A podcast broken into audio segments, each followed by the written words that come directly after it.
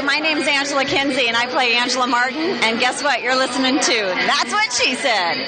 That's what she said, episode 127 Doomsday. Wow, that is really hard. You really think you can go all day long? Well, you always left me satisfied and smiling, so. That's what she said! Suicide doors on my 57 Chevy. Around town like a hero.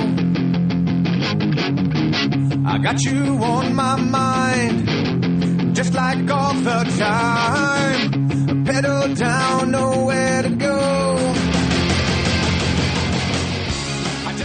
And welcome to episode 127 of That's What She Said, a podcast about the Emmy Award winning NBC show, The Office. As always, I'm your Human Resources Coordinator, Matt Summer, and this week we're going to be taking an in depth and spoiler filled look at the sixth episode of season 8, entitled Doomsday, which originally aired Thursday, November 3rd, 2011. It's Y2K all over again. When Robert California berates Andy for the office staff's many mistakes, it's up to Dwight, number two Schrute, to set things right. With the computerized doomsday, I mean accountability booster. Five strikes, one home run, and the self destruct mechanism is triggered. Surely they'll be up for the challenge, right? Meanwhile, Gabe and Darryl enter a Bermuda Triangle of love, and well, I guess that's about it for the plots this week. But still, there's lots to discuss, lots to talk about. Let's head on over to the water cooler. It's a real shame because studies have shown that more information gets passed through water cooler gossip than through official memos, which puts me at a disadvantage because I bring my own water to work. Why'd you do this? I didn't do it. Oh, the water cooler was brought over here for maintenance. So what do you guys hear? What's the scuttlebutt? And joining me at the water cooler this week is the man, the myth, the legend.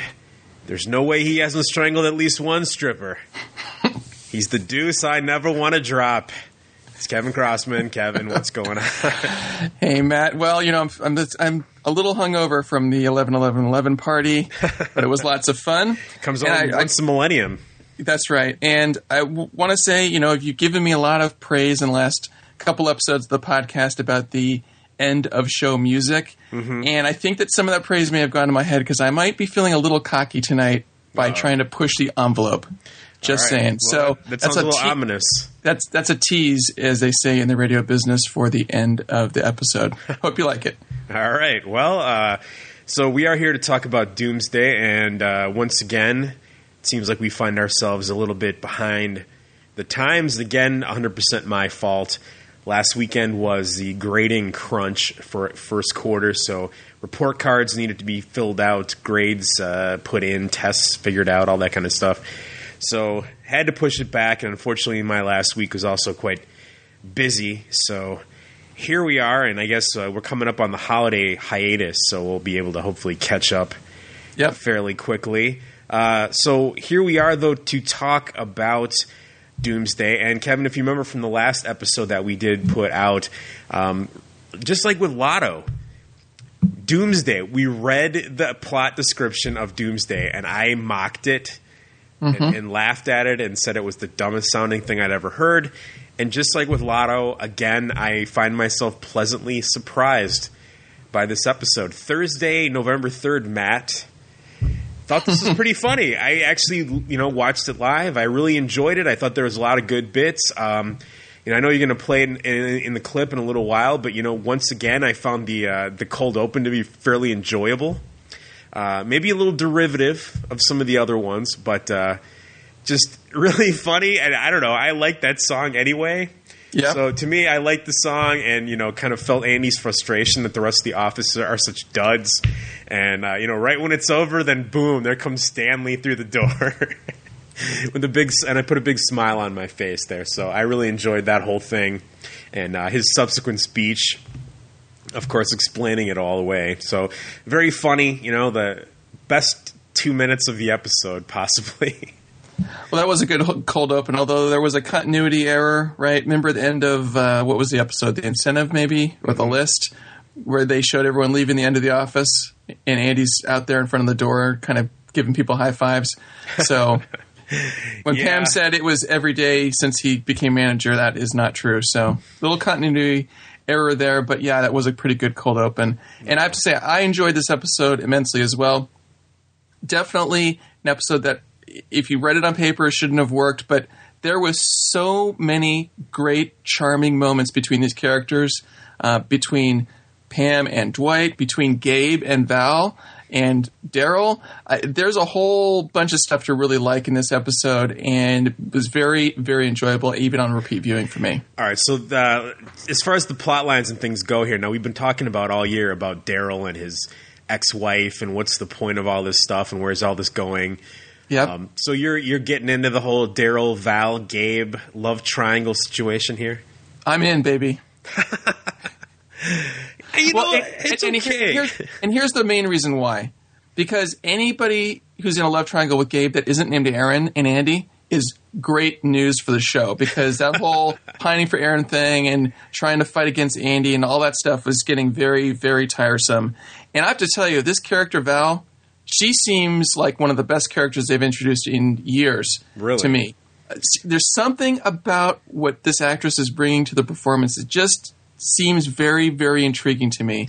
And uh, you know, you get a little bit of a twist there with a woman who doesn't look like Madge down in the warehouse, and she seems a little bit sharper than maybe what her status is there.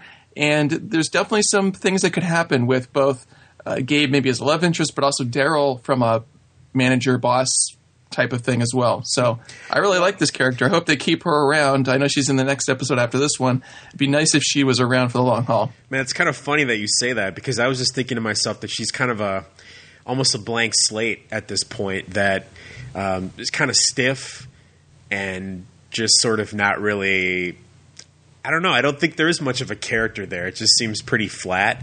Well, some of us have seen the next episode, Matt. So I thought we weren't going to talk about that. All right. no, well, my point my point being is that when when I tell you there's something there, you can take that to the bank. Okay, well, I, since I have not seen Pam's replacement episode yet, I am still in my position that she's blor- boring and bland. So we will see, I guess, when I get around to watching that one, uh, what uh, what you're seeing in that character there. So I don't know. I mean, that was okay. The thing that I, you know, th- and this is where I was kind of mentioning this before we started recording is that my initial viewing is very positive, and I, I, I find a lot of really laugh out loud moments from which has been kind of few and far between for this season yeah, on the most part. So I think I probably laughed at this more than any of the other episodes we've seen. Um, the the stuff with Gabe and him kind of like ripping on Darryl, and uh, you know his, his speech to Toby. Um, well, I've talked to her at the water cooler. You know, whatever. I got to register. I don't want your what is he? I don't want your red tape getting all over my junk when it comes down to time or whatever. So, I mean, that was funny stuff. Uh, Toby's kind of ridiculous reaction, you know, you're an idiot. Um, all that kind of stuff was really funny, and uh, you know the way that he got kind of checked by Darryl with the coffee thing was was you know it was kind of amusing. Um, but on, on retrospect, you know, on the second and third viewing, it. Uh, yeah, it's a little goofy. Um, I guess I think the biggest reason why it's a little goofy is that I just don't care that much about Gabe or Darryl's love life whatsoever. So I'm hoping that this, if this is a triangle, that it's not a season long thing that they think I'm going to be caring about. As far as anything goes, there's absolutely no stakes involved. here. Sure. Uh, Fair enough. so funny, like I said, funny stuff with the cold open. Um, I really enjoyed a lot of the lines and stuff here too, as far as the. Uh, you know, the plan is kind of goofy as it was. The, the- I think Jim makes a little bit of a quick leap to that whole doomsday thing uh, in the office. Maybe not quite as seamlessly as it could have been, but still, it sets things up very well. You know, Dwight. Really, what is his motivation here? Um, is he trying to get everyone motivated? Uh, is he trying to get revenge on people? Is he kind of trying to get back at Andy uh, for kicking him out of the office? What do you think his motivation is? I think all of the above would uh, go in there, and and I think Dwight he's always had that ego ego to him where he thinks he's the best. He does everything. He is not worried about making some sort of dumb screw up to get the whole branch fired. And of course, he could always you know flow back to Schrute Farms, the money making operation, and all that. So I think that that's his motivation, and I think obviously when you get to the end of the episode, his inability to basically get all of these people he's known, come to know and love, or whatever, over the years fired, uh, is an interesting turn for this character. I think. Well, they gave him a hat after all. Yes. Uh, you know, But- that's the thing. I, I- I mean, as far as this kind of thing goes, I'm not, I'm still not really sure as far as what he's trying to do because, I mean, it seems like he was having this inferiority complex and he was feeling shut out. Um, and in the deleted scene, there's kind of like this weird reference to saying that now that he has more responsibilities or something. I'm not really sure where that came from. As far as if I missed an episode where Dwight was somehow given these extra responsibilities. Um, maybe he's just referring to being the number two that we saw way back from the first episode. Um, Yeah, but he was kind of that way with Michael, so I don't know that true, things so have I'm really changed. sure. Like, but I'm not sure then why that line is in there as far as that No. goes. But um, so it's kind of weird, and I wasn't sure then what it means because he's thrown out of the office, and then he's feeling bad, and he has that big speech about number twos being in charge, and um, and he comes up with this plan, and so you think. All right. Well, is he doing this to motivate the staff? He really thinks it's going to work, and then he's going to get praised for his great idea, and so he's going to become, you know, elevated up. Um, because I, I can't believe that Dwight Schrute would ever think these people would ever do this. Though that's kind of the, the, Well, the problem with the plan. See, see, that's the one thing I did really like about this. Also, was it was nice to see Robert California kind of hold their toes to the fire a little bit about how kind of big screw ups they are. And it seems like this would be the right time. He's been around for a while. He's not doing this the first week out. Clearly, they are not improving their productivity and they're making lots of errors. And he wants to call them on it. And I think that that's good, uh, sort of plot device, obviously, for the episode. But a good character motivation as well. Uh, certainly puts Andy in his place a, a little bit as well. And and again, from Dwight's perspective, maybe that's what these guys need is a little bit of pressure to to not be screw ups. And what he realizes, of course, by the end is that once a screw up, always a screw up. well, Pobody's nerfed, Kevin, as you That's remember. exactly. and so, I, although you know, I did find it kind of ironic that you know Oscar was directly uh, responsible for at least two out of the five strikes, and you'd think that he'd be mm, on the you know more competent side of uh, the screw up things. Well, we saw his cockiness there, which I think was I, I, enjoyed that the line Uh-huh. about you know his his that is because his you know his character is that self you know inflated sense of self worth and all that stuff. That's right. He's going to Yep. use his brain. You know, this is the only computer I need. Uh-huh. Uh, so I mean that did kind of make sense, and his testing it at first, you know, also made sense because he'd be the kind of guy that would want to debunk it if it was fake. Right. I mean, so I kind of I, I bought that. Um, but just to go back to the thing with Dwight again, I'm, I'm still trying to figure this out. I think that initially, like I said, there's a lot of really funny stuff. There's a lot of really good lines in this episode, and I, I th- I'm I'm willing to call this probably the best of season eight so far, at least for me, as far as laugh goes. But the Dwight thing, maybe it was just the fact that it was a little condensed or it wasn't quite as clear as, as it should have been. Um, because we've seen this before. I mean, let's be honest. I mean, we've seen the Dwight is the nice guy at the end of the episode, like three or four times already. Um, Sure.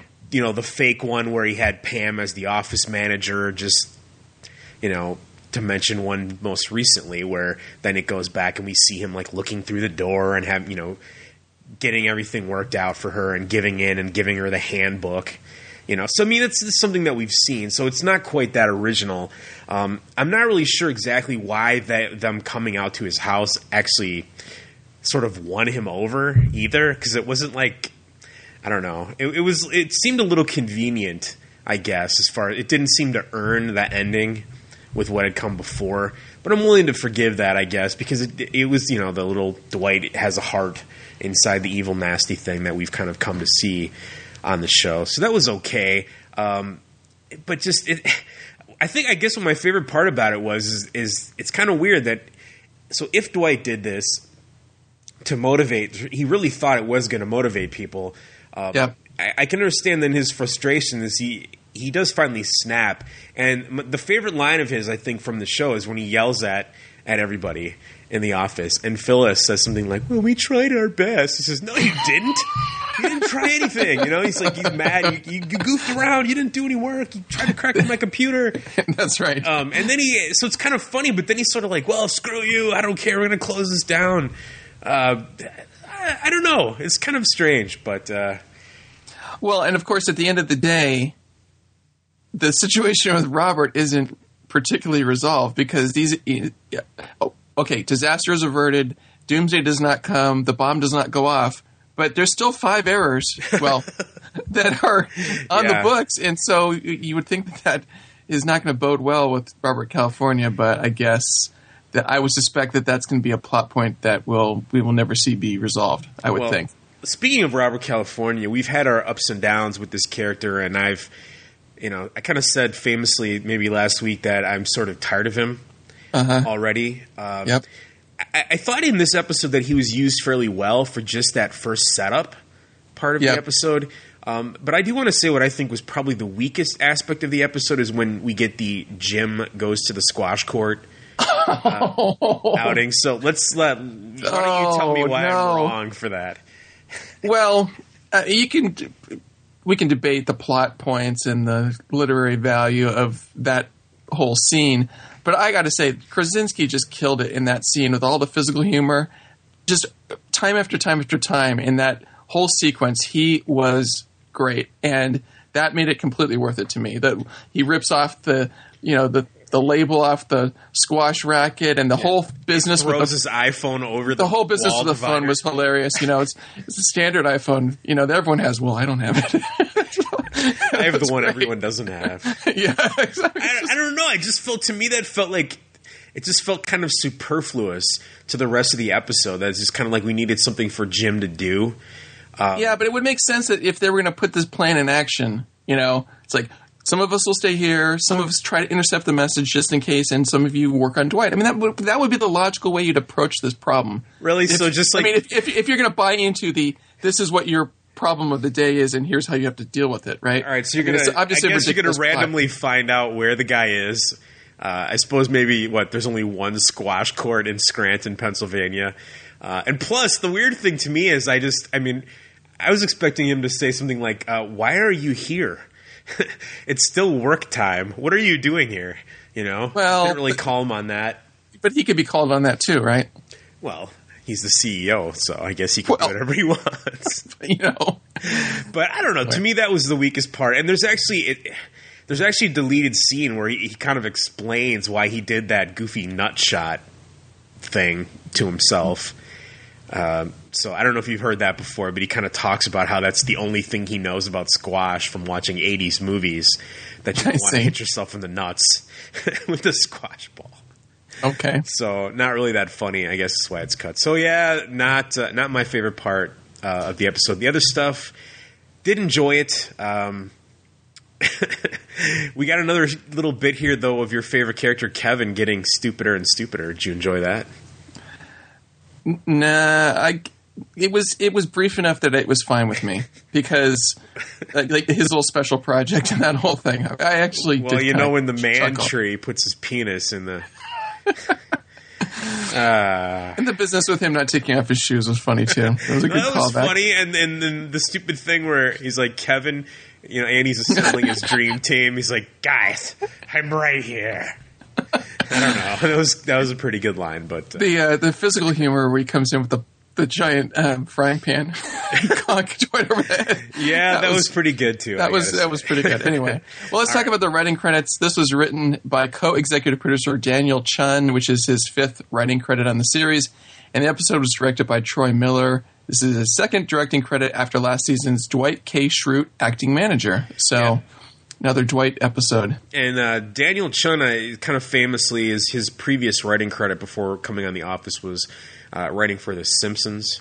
So I think there's a lot of similar kind of Simpsons esque sorts of sensibilities in his scripts at times. So perhaps that explains the uh, frying pan and uh, the other stuff. you know, Kevin, if you hit another horse, you've dug too far. All right, uh, let's get into the opening here then. The cold open, as we said, enjoyed it very much, and let's take a listen to Andy's big office tradition. Hey, everybody, it's closing time. You don't gotta go home, but you can't stay here.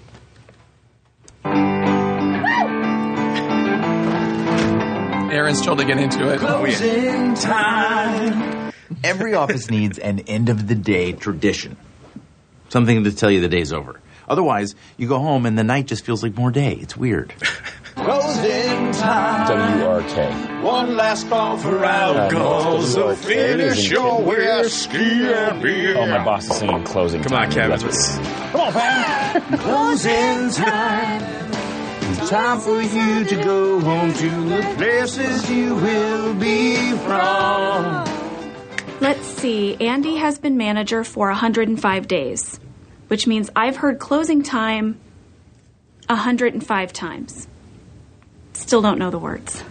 You know what? Fine. I try to start fun traditions for you guys, but if you don't want to sing, no traditions. Closing time. Every new beginning. I never heard that song before, and once I heard it, I did not care for it. But that song means it's time to go home.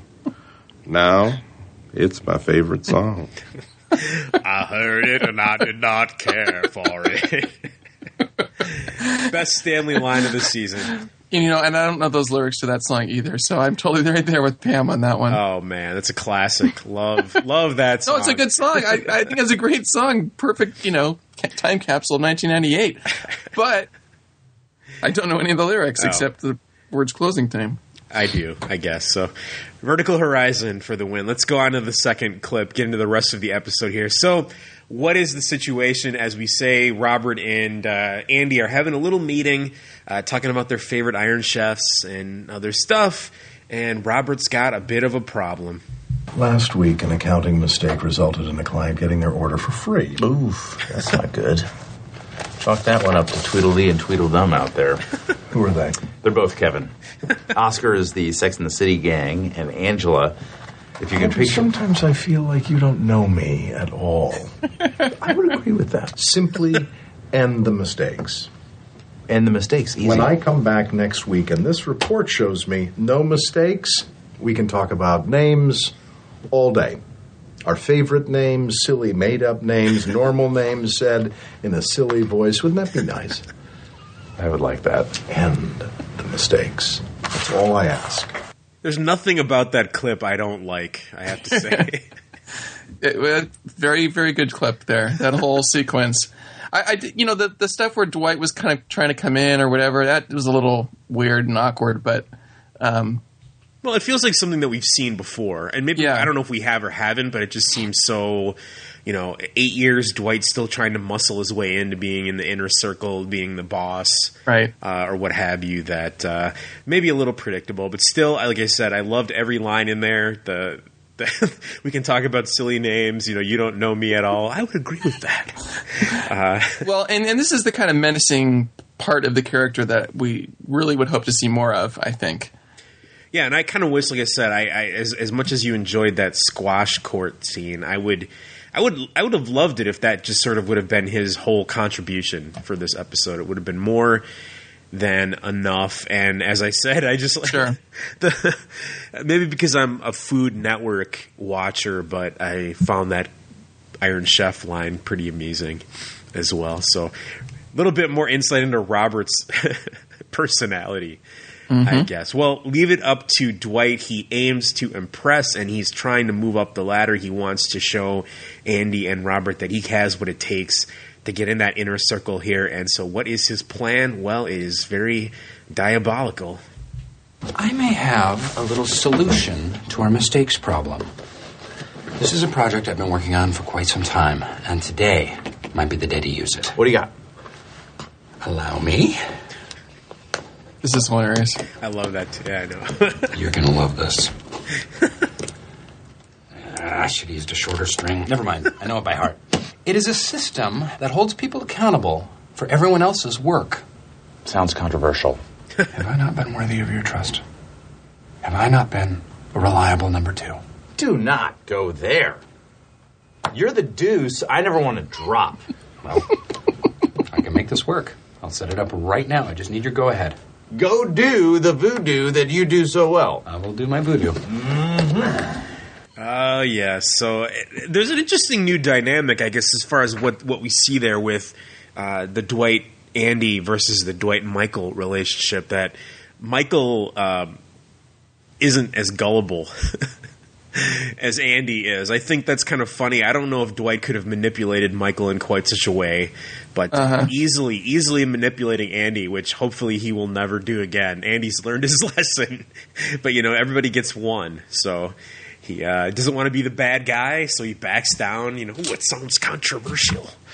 Uh, and and hilarious little bit of physical humor there with the stupid string on the folder. If you've ever worked in an office, yes. So the string I thing. Enjoyed that quite a bit. And I like the way that they set this up where you don't quite know what's going on, and then it sets it up, of course, for the next scene where they have the conference room and all the details are laid out. So it, it I thought you're right. You know, Andy basically just says, "Sure, let's go," without really exactly knowing the details of yeah, the don't plan. trust me? uh, sure I do. No, bad, bad, bad maneuver there, Andy. So Andy basically gives him the go ahead to do the voodoo he does so well without any knowledge of his plan. And uh, while Dwight explains it here, I think Andy, you know, he, he's feeling quite regretful that he went along with it, but he's still not quite willing to uh, to play the bad guy boss. Still believes in Dwight. Uh, like I said, probably shouldn't, but alas, here we are. Dwight and I have implemented a new program that we like to call. Dwight? The Accountability Booster. It registers every time a mistake has been made in the office, from a late delivery to an accounting error. Five strikes in a day equals a home run. One home run, and you're out. If we as a group make five mistakes in a day, something bad happens, like we block Minesweeper. Or in this case, an email gets sent to Robert California containing the consultant's report from last year. Remember the one that recommended the branch be shut down? And as a failsafe, also, every negative email you've ever written about him to the group will also be forwarded to him. What emails are you talking about? Robert's favorite songs Creep by TLC, Creep by Radiohead. Remember that one, Jim? Uh, there's no way he hasn't strangled at least one stripper. Oscar? He eats his yogurt like he is punishing it for disappointing him. Kelly. Actually. P.S. We should kill him. Wait, so you installed a doomsday device? No, it's an accountability booster. Which, when it goes off, it destroys everything very similar to a doomsday device. Jim, you're trying to make me sound like some kind of evil maniac. Now, the point is, is that we are now working in an environment where we have accountability to each other. I am confident that you guys are equal to the task. Um, no, we're not. No. And you are a psycho who is ruining our lives. We can't do this, Dwight. Let's run. This is not. A smile. No, smile or not. yeah, that's what you get for trusting Dwight. I, I liked how the office was very quick to go in the no, no, no, we're not worthy, and you know, not just the usual suspects, but some of the people like Ryan, who you would think might have some confidence about some of the stuff. He was right down in there with that group and everyone else. So I, I like that immediately they realized, oh shit, we're in for it now. Yeah, and I mean, you already talked about that a little bit before that we get uh, Oscar, the doubting Thomas. He basically tests it just to see that it's real, and a little thing pops up on the screen. Um, and then Erin, for some reason, starts like taping the X's on the front desk. Yep. Um, She's and- into it. bunch of mistakes start to pile up and uh, things are not looking good for the crew but uh, while that's going on then let's take a little stroll down to the warehouse and get into our b plot here with uh, you know gabe Uh, you know, he goes in and he has a little small talk conversation with Val from the warehouse. Goes back to Toby, registers his stuff, whatever, and then he's going down to the warehouse. Um, can't get enough of that sweet, sweet Val. Who knows what the belt is for? It's for protecting my ass when you suckers lift more than you can handle. Sup, I'm Gabe. Corporate. Continue. Don't be nervous. Apparently, we have a visitor. Gabe, everyone. Hi, Gabe. All right, so the support belt. Now, this one is mine. Doesn't get much use nowadays. Look at this. This is enormous. Oh. I get the sense that Val enjoys a good put down. Considering that's the only thing I know about her, I will be milking that hard. It's like a hula hoop, right? Ella Kaliki Maka is who I swing. You done? The Michelin man called. He wants his cummerbund back. Snap. You know, it's kind of funny with this now with the uh, the total shift of the new warehouse guys. There's really a dynamic change in the way that things used to be. You know, with Michael and the warehouse relationship, the first however many seasons, basically, where they were nasty. You know, they were kind of mean and stuff, and like that that whole thing where he Michael came down there to get the joke, and they just start ripping on him, and you know, Mhm. chase Michael off. And I hear here's Darryl, or uh, you know, here's Gabe down there, just little beanpole Gabe ripping on Darryl. you know, and not afraid, not. Uh, so it's really a totally different thing. Well, maybe because Gabe actually delivered the goods rather than Michael, who always sort of came off as foe. You know, Well, possibly, but I just think that it's you know the just the fact that these people are all new and they're all sort of these weird kind of different personalities. Yes. Um, and it's not really anything like the old kind of burly crew that you used to expect, you know. Um, right. Although, Kevin, I do have to say that I am sad that we don't appear to have kept our uh, doctoral candidate warehouse worker.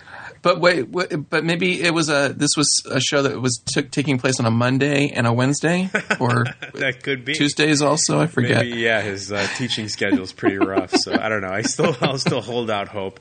I mean, so that was kind of funny. I mean, it was, it was interesting that Darryl gets scored on, and he's kind of putting up with it for some reason that I'm not quite sure why. Um, trying to play the bigger man, no pun intended. And uh, he gets his way. You know, he'll, he'll figure things out though fairly quickly in a pretty smooth way. But back to the office. Unfortunately for our crew, well, they've hit their limit. It's a home run. You sent the late notice to Reinhardt and Wolf, right? Mm-hmm. Six forty, six twenty. 670, 620. Uh-uh. Yes. Five eighty-eight plus fifteen percent. Oh no! What does this mean? What does it mean? Andy. Oh! Ugh. That's five strikes. Well, I was saving this for my retirement, which I guess is today. Wait, we got five strikes. Really? Did the email go out, or It goes out automatically at 5 p.m. well, th- there's got to be a way to stop it? Well, I would have to enter my password in order to cancel it. Okay, Dwight, you may now enter your password. No. What? You don't deserve to have this branch. Five mistakes in less than a day? We did our best. No, you didn't, Phyllis. You complained the whole time. You yelled at me. You tried to break into the machine. What? You're a real drum mom, you know that? Hey, you can't just change the rules because you don't like the outcome. What about you, Kevin? What about you and your fake task? Can you tell me now where paper comes from? Uh, the man tree puts its penis. All right, Andy, back me up here, please. No. What? No. Dwight, be human for once. Shut down the machine. Shut it down! Shut it down! Shut down the machine! Shut it down! Good luck finding a new job, idiots. I'll make sure to write you a glowing reference. Glowingly negative. Um, that I, I can see that you laughed at that very hard, but that uh, Mindy Kaling and Ellie Kemper bit right there was really, to me, it fell really flat as far as uh, the tenor of the humor for the rest of the episode. So I didn't. No, no, no, they're freaking out. or, or Kelly's freaking out, and then Erin doesn't know what to do, but she jumps in to scream just because. I guess, but I don't know. Why would Kelly care that much? I oh, anyway. All right. It just it felt weird and it made me kind of cringe. But anyway, let's talk about that because one of the things that I thought they kind of misstepped on, and maybe it's only the 21 minute running time.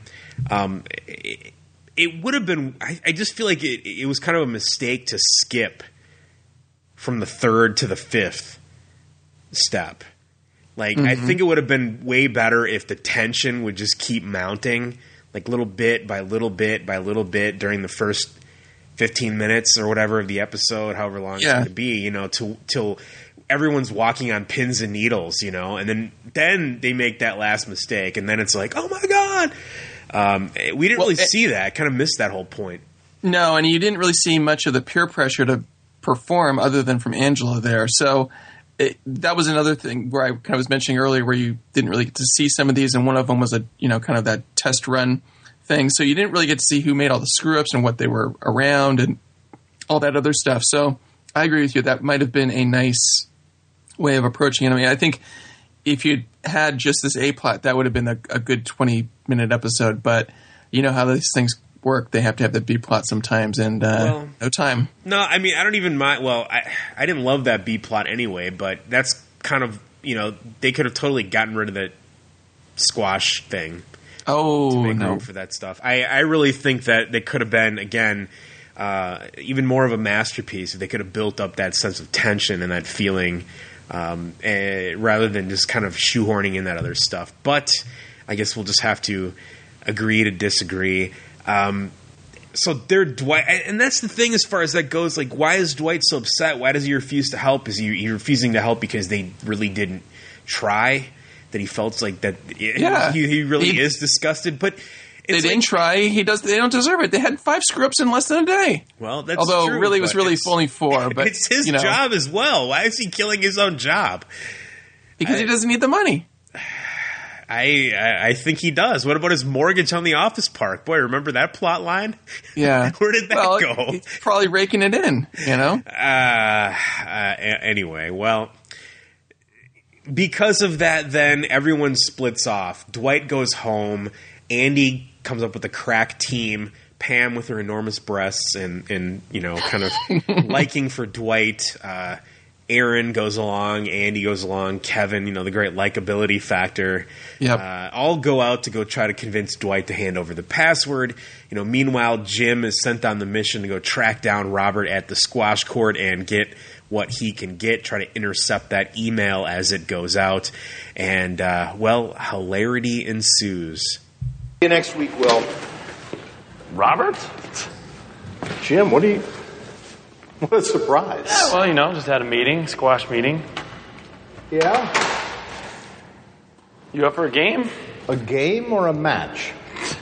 Exactly. Here we go. Let's do it. Uh, So okay, I- we got a little bit there. He claimed he was there for a, a business meeting. So I agree with you. I mean, I know that it's some- it, it is sort of entertaining on a certain level. I mean, there's some funny lines and there's some good physical stuff. I agree. Um, but uh, I've already said my piece, I guess. All right. Let's go ahead and move on then back to the office. Well, you know, Gabe tries to impress Val with his crisp hundred dollar bill he pulls out for the uh, the coffee run. Tries to make Darryl get the coffee to show his importance. Darryl screws him by inviting Val along with, so it looks like he and Val kind of bond and have this nice conversation on the coffee run. Uh, Gabe's left out in the cold, but uh, he's still going to take that leap and ask her out. Hey, you're welcome. Thanks for the coffee. So tonight I was thinking I'm going to go to the cemetery. I'm going to drink a little wine, and uh, I thought maybe you'd like to come with me. Are you asking me on a date? Yes, I am. Because I don't date coworkers. It's not personal. It's a matter of policy. I could quit. Problem solved. Don't quit. Good policy, sensible, smart. Oh, poor Darryl. Two things I got to ask you, Kevin. Number one, who says you're welcome to someone to get them to say thank you that you're trying to ask on a date? And number two, what the Yeah. fuck? The cemetery drinking wine? What the hell? Yeah, that was a pretty bizarre. I thought maybe it was some sort of you know gangsta reference. Maybe I don't you know. know pour the wine over the grave or I don't know. you know who the hell I know. But yeah, that was a little bizarre. But it, and it was amazing that she held it together to not sort of laugh in his face about that. Yeah. But as a matter of policy, now I wasn't really picking up on that Darryl vibe there until the end with this line of a matter of policy. I mean, do you think he's really interested? Um, well, I guess you're going to tell me more probably from the episode I haven't seen, but it uh, that's surely what it seemed like. Right, uh, yeah. especially when you have the only two black characters on the show. no, aside from Stanley, anyway. But uh, you Yep. know, they gotta they gotta hook up, male and female. We've been going through all that nonsense with Justine, Mhm. so it's destiny awaits, my friend. Yep. Well, so you know, everyone goes out to Schrute Farms. They and it's so transparent, and that's the thing that it would be all- even. It'd be funnier if Dwight knew that it was a fake, that he understood that they were trying to play him, and that he did it anyway, but he still understood that they were playing him. You know, like he uses them. Well, they volunteer to help him dig the horse grave and other stuff. You don't think that he was onto them? Well, but then why that big speech at the end? You know, when he like sits by himself and then he brushes off the little cap and puts it on his head. I don't know. It made me because feel like be, well, we'll talk about it when we have that clip. But I mean, I think he was onto them right away. That's why I immediately had them jump in there, take off their shoes, get digging. You know, But he okay, you you to want that, though. You want to no, but they but you know it was sort of implied. You know, you you come out here to try to convince me. Well, try to convince me. Let's see you stand in my shoes and dig a horse grave. You know. Yeah, like I said before, I kind of dropped this line. I, I didn't get any reaction out of you, but that's one of the things that he says. You know, is that if you if you hit another horse, you've dug too far. That's that was a good line. I enjoy that line. I do. Um, so there's some funny stuff. Definitely, uh, very transparent that they're trying to work him. Um, as I said, it might be maybe a little funnier if he would have been more aware of it. I guess you say he was. I didn't really get that sense. It made it to me. It made it seem like he was really uh, bamboozled by their fake camaraderie because they obviously Mhm. couldn't give two shits about Dwight. They're out there to save their own jobs. So, all right. Well, uh, you know, Kevin, I, we talked about this the first episode, I believe, and I, Uh-huh. I, I can't believe that they're still going back. Oh, to are you kidding? This is not. This is not the "That's What She Said" of season eight. Oh, you gotta be kidding me. No matter how much they want it to be. Why haven't we heard anything? It's 4:45. There's only 15 minutes left. Oh, now you can do math.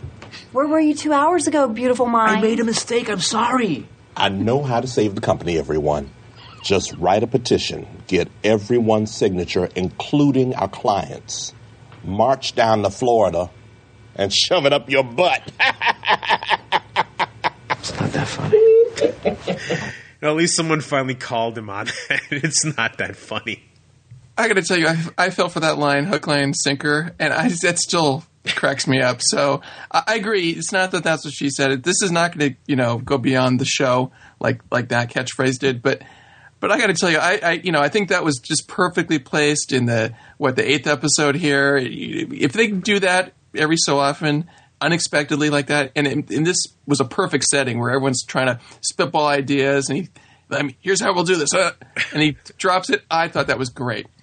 All right. Well, again, I guess we'll just have to agree to disagree there on Stanley's quote unquote hilarious lines. Um, so back to Dwight's house. The timer is ticking down. Everyone's getting upset. It looks like it's game over for the office crew. Pam has one last little maneuver to try to win Dwight over, and fortunately for them, it does seem to be successful.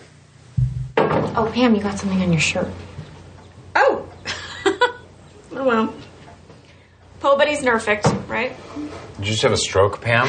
Nobody's perfect. Nice stroke, Pam. No, it's a jokey saying. Po buddy's nerfect? Like, I can't even say those words right?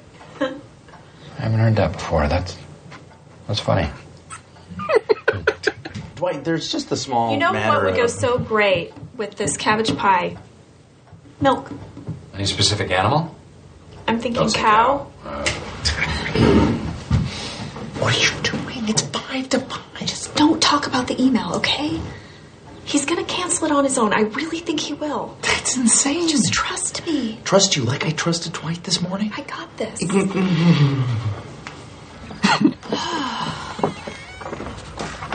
Thanks for everything. Sive Dreyfley. Isn't it supposed to be drive safely? Oh, Kevin. so yeah, th- a couple of funny lines in there. Obviously, the yes, that's that's quite funny. That was uh, I thought it was so hilarious the way Rainn Wilson delivered that line and the way he was just contemplating it. It was just great. Yeah, and the little stupid thing was like, "Don't say cow." I don't know. That was kind of amusing. But uh, so there you go. Pam, Nice stroke, Pam. yeah, nice stroke, Pam. yeah, so that was some funny stuff in there. Uh, the the Pobity's Nerfic thing, a little corny, um, but Yep. uh, there you go. Won Dwight over in the end, and of course, everything works out for the best. Unfortunately for Jim, he still has not learned that yet, and he goes through this whole big ass rigmarole thing with Robert California at the squash court. Is that my phone? Sounded like mine. No, I think it's mine. Let me just check real quick here. All right. Well, it's mine. You took it out of my bag. Oh, oh, yeah. Can I have it? Yes. Right now? Yes. There you go. Whoa, no, wait, wait, whoa. Oh, man. Sorry. Did it break? No, it's good. You Thanks. sure? Yeah. What kind of iPhone is that? It's the standard one, the one everyone has. Oh, yeah, I have the one that nobody has. Is there anything interesting? It depends, Jim. Do you find one day only JetBlue sales to Buffalo interesting? No, I don't.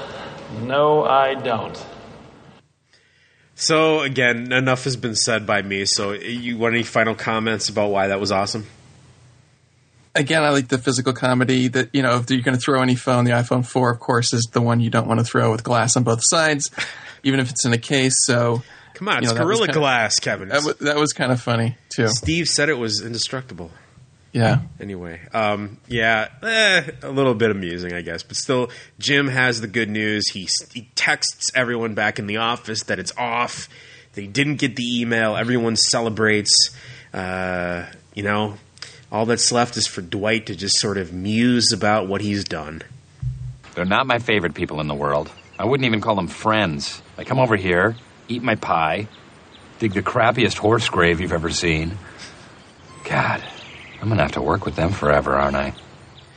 Ah, the happy, sad ending. Still, cranky old Dwight relented. He really loves those characters in The Office.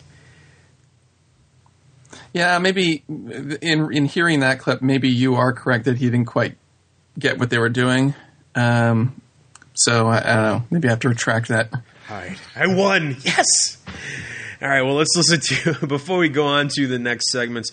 A couple of deleted scenes. Actually, like I said, there's four posted, so a lot of stuff. Uh, let's take a listen. Robert, do you want to smoke pipes during our meeting? Let's wait until we have something to smoke about. Yes, of course. Erin. Hey, Andy. Yeah, maybe I could sit in on this one with you. You know, that way I can cover you in case you need to urinate or you just want another opinion or defecate. I don't think so. Well, I just thought with my new increased responsibilities and all. Yeah, I'm still figuring out the two man bobsled here. So let's hold off on the D man for now. Let's not make any mistakes today. Or at least no more than four. This doomsday device sounds like a scare tactic to me. Y2K all over again. Oh, I was all about the Y2K bug. Paid some guy to update my PCs, threw out my microwave, canceled my plane ticket, sold all my stops, spent New Year's Eve in my basement with a gas mask on my face. I was even wearing a diaper. Someone said Y2K would get the toilets. This could be real. Dwight's pretty handy with computers. He fixed my laptop once. Okay, he didn't fix it. The brightness level was all the way down. You couldn't fix it. I wasn't here that day. Yes, you were. No. Okay, well, we'll talk about it later. Stroudsburg. I had a meeting in Stroudsburg and I dropped you off beforehand.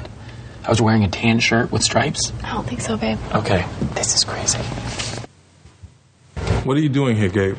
Well, Darryl, considering that I basically own the place, I'm just chilling at mi casa. This is me in repose, I suppose.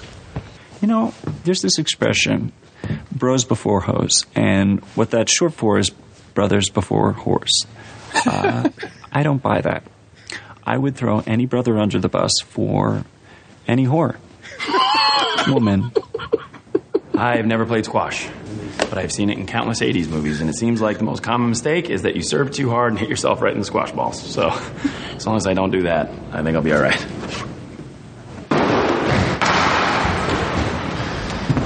Eleven love, I win again.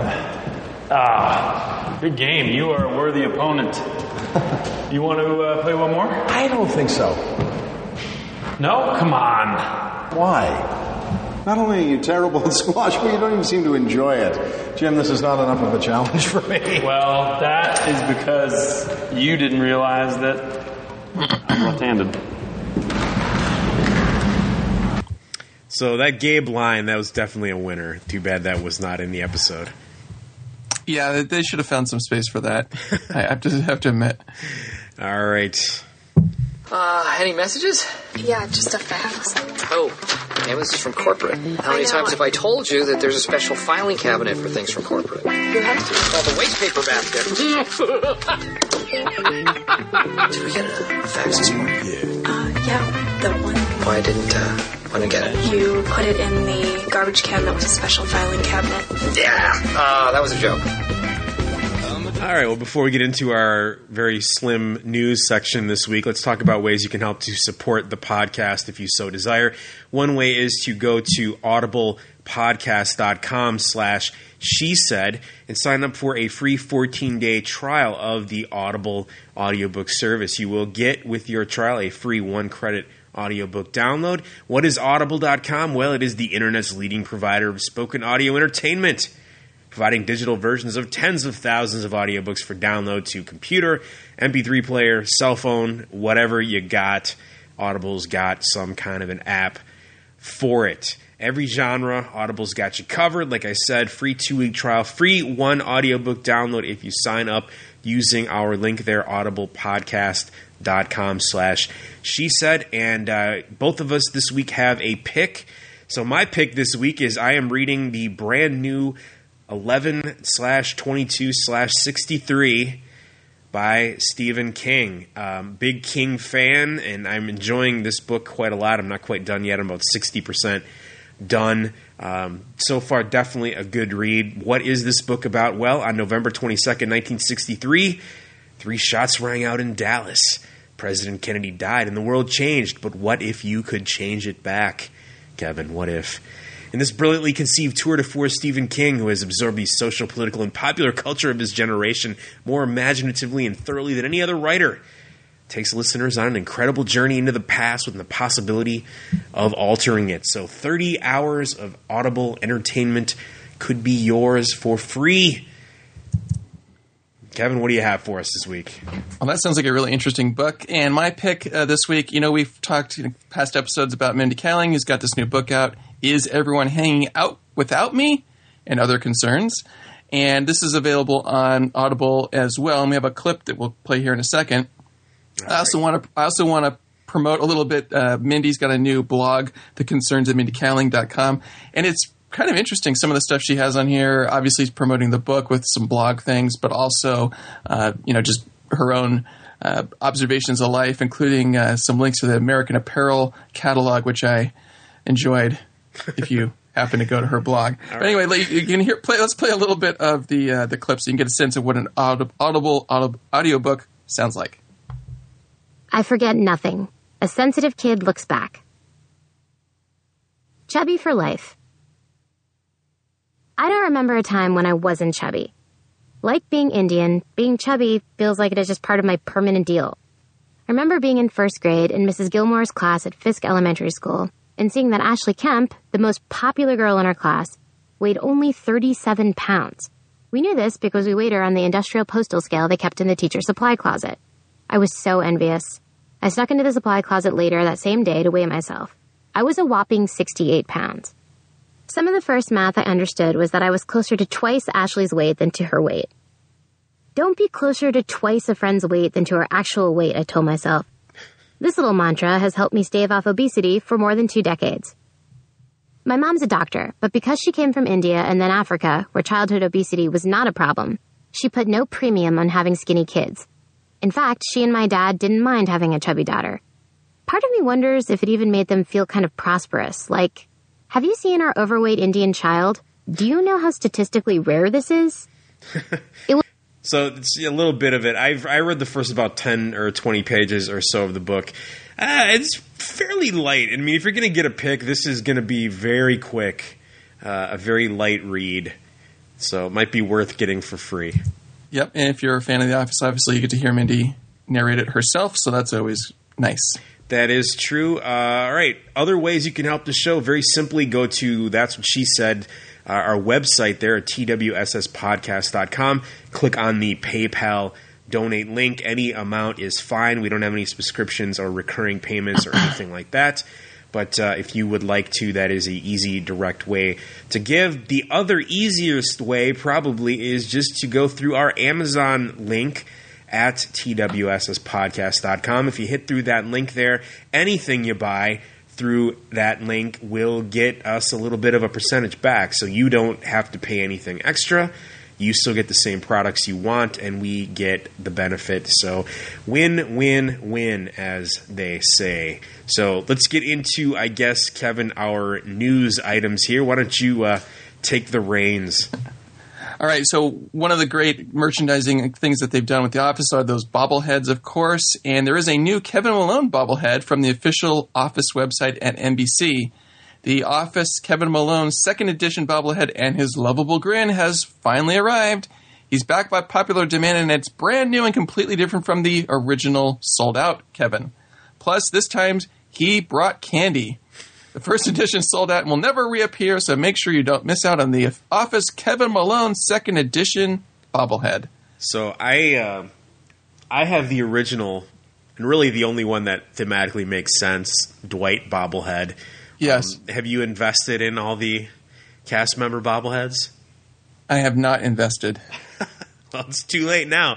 That's the thing that kills me about this stuff, like the Kevin bobblehead. Oh, it's it's sold out. Well, all you got to do is make more. Why are they sold? Well, because it's a collect. You know, it's a collector's thing, right? I mean, I guess scarcity scarcity is a precious value with collector's market. But they made like eight billion of those Dwight ones, so yeah. Well, uh, I don't know. Anyway, that's our news segment for this week. But if you can't get enough of our brilliant insights, you can follow Kevin and myself on Twitter at twitter.com slash summermatt or twitter.com slash Kevin Crossman. Those are our personal accounts, and I actually have not been using Twitter all that much lately. I tend to I've become much more Facebooky with my postings, but uh, uh, maybe I'll try to get some more stuff out there. If you would just like to follow the dedicated That's What She Said feed, you can go to, uh, what is it, twitter.com slash TWSS podcast.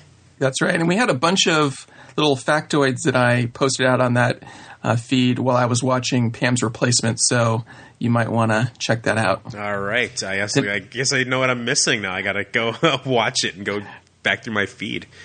The next episode to air at the time of this recording is the episode called Gettysburg, which will be airing on November 17th. Andy decides to motivate and inspire everyone by taking them on a field trip to Gettysburg. Some people in the office stay behind, and Robert, California, asks him to come up with Dunder Mifflin Sabre's next big idea. Hmm. So, a little field trip again for some people here in the office, and more business with Robert, California. Uh, I don't know. I mean, I don't know if I like the splitting thing all the time. I mean, if you're going to have the office go on a field trip, don't you want to have? Like, you would want them all, right? Now that being said, as long as Ryan is in this next big idea group, it, it should be quite good, I think. all right. I'm a director, which on a film set is the highest title there is. Do you know anything about a film? I know everything about film. I've seen over 240 of them. Congratulations. All right. And speaking of congratulations, I think this is the third episode in a row that we've had a movie segment. So, Kevin, congratulations to you. What do we got this week? All right. Up this week is the 2011 American comedy drama film called Peep World, which features Rainn Wilson. Now, this is an ensemble cast featuring people like uh, Michael C. Hall and Sarah Silverman, Judy Greer, Taraji P. Henson, and Alicia Witt. And it's uh, you know, we talked about Super a couple weeks ago as uh, kind of a Rainn Wilson vehicle, really big film with him.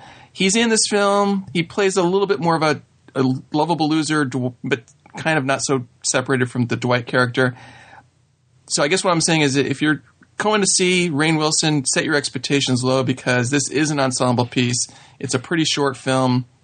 And uh, basically, there's three brothers and the sister who all hate each other, and there uh, it eventually concludes at a dinner, family dinner, with the father that they all hate. And uh, Rainn Wilson plays kind of this uh, screw up brother who hasn't, you know, amounted to much, and he's got a younger brother who's successful, and an older brother who's sort of successful, but a sex addict.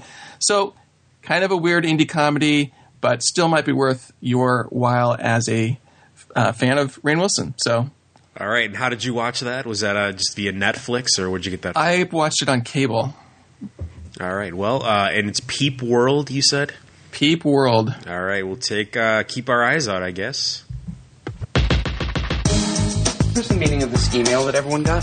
Does an email count? I've outlined the exact parameters in an email, so check your spam folder. All right, time for our favorite segment of the podcast, the feedback section. So, look, if you have not written or you have some comments or some interesting things to say, what are you waiting for? You just might get read here on the show. So, our first feedback here is on episode 126, where we talked about Spooked. And uh, Kath, or Kathy, I'm sorry if I'm butchering that, but said, I just listened to your podcast and it helped me understand why I disliked this episode. Always glad to help.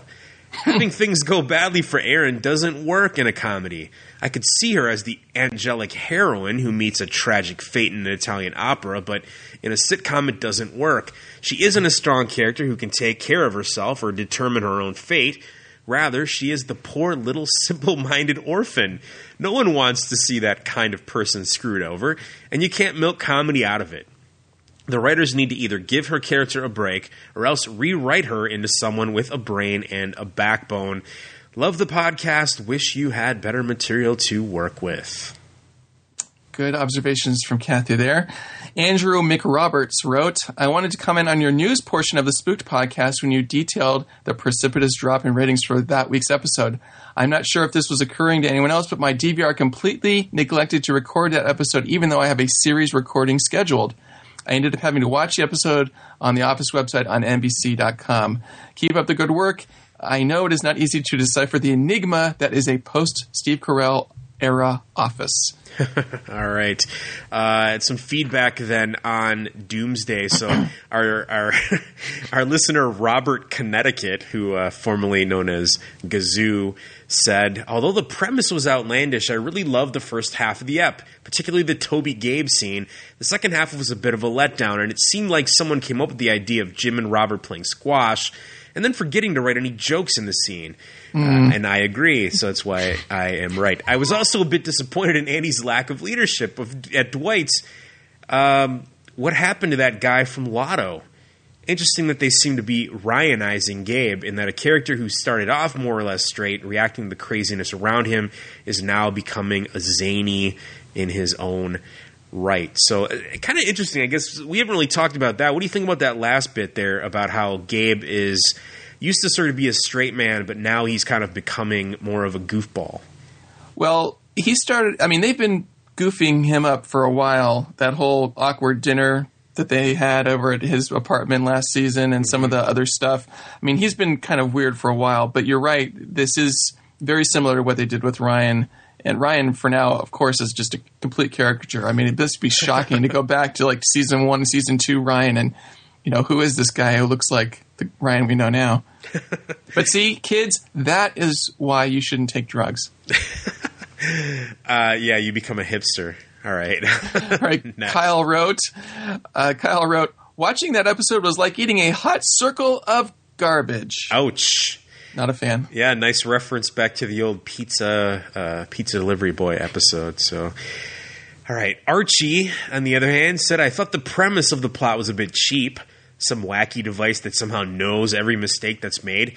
However, the in the office plot wasn't too bad in the end. It had a few laughs, and I enjoyed the office working together to stop the Doomsday device. However, like many other episodes in the office, once you step outside Dunder Mifflin, they get worse. Similar to his football skills, it doesn't go with his character that he would be so bad at squash.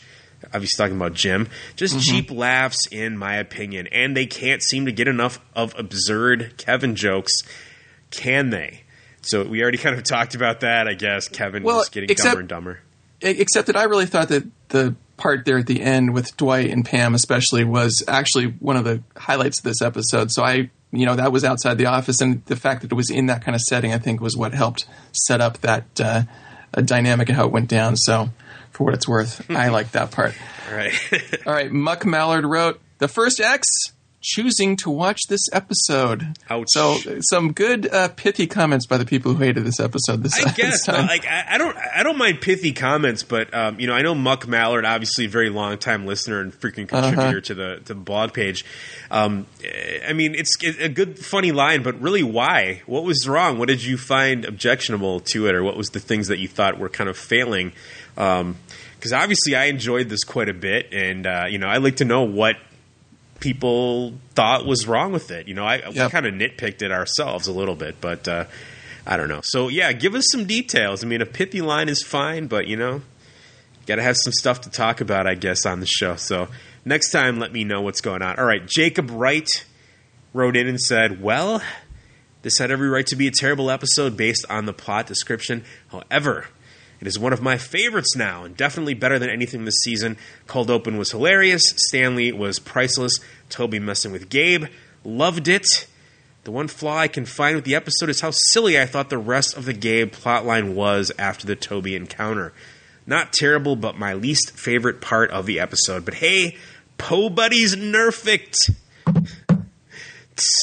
All right, so nice job there. Now, uh, Kevin, there is one more mention I do need to make. This is not really feedback, but um, I was hoping you were going to get to this. yeah, I don't know if you remember.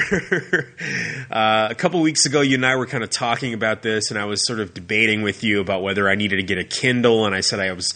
I had my eyes on the new Kindle Touch, but I had an iPhone 4 and I want to buy an iPad 3 next year. And, and you kind of said there's no reason I need to. Um, and I was sort of like, eh, I don't know. Well, listener Mike Bowers uh, stepped up in a big way and wrote me a message and pretty much just said, hey, longtime listener, you know, I have never contributed anything or given anything to the podcast, but uh, he's like, I won a Kindle and a cover at a work contest, and I have no need for it. So he asked me if I would like it, and I, of course, said yes, and he sent it to me. So. Uh, it's it's pretty cool. I really appreciate it. Got the Kindle with keyboard 3G and the lighted leatherette cover. So very cool. I've been using it quite a bit the last week or so. So thanks again to Mike Bowers. Awesome. Well, that's about going to do it for us for this week. Join us in a week or so, I guess, for episode 128, where we talk about Pam's replacement. Send any comments or constructive compliments or free items like iPads or anything else you don't have, you don't want to use to twsspodcast at gmail.com and visit our blog page at twsspodcast.com. If you enjoy the show, leave positive feedback on iTunes. If you have a comment or you want to say something, just shoot us an email or go to the blog page, comment on the episodes so we have some stuff to put in the feedback section. Music for the episode was provided by Music Alley from Mevio. Check it out at musicalley.com. And remember, head on over to nbc.com slash the office during the week for additional deleted scenes, interviews, episode recaps, cast blogs, and more. Uh, speaking of which, though, I don't know what the heck was wrong with that thing. It was going like molasses tonight, but uh, hopefully it will get better. Um, for Kevin Crossman, I am Matt Summer, and we are out of here. Let everyone go to his private shelter. Empty the streets. There to find the city of the dead. May the blessing of the Bomb Almighty and the fellowship of the Holy Fallout descend on us all, this day and forevermore.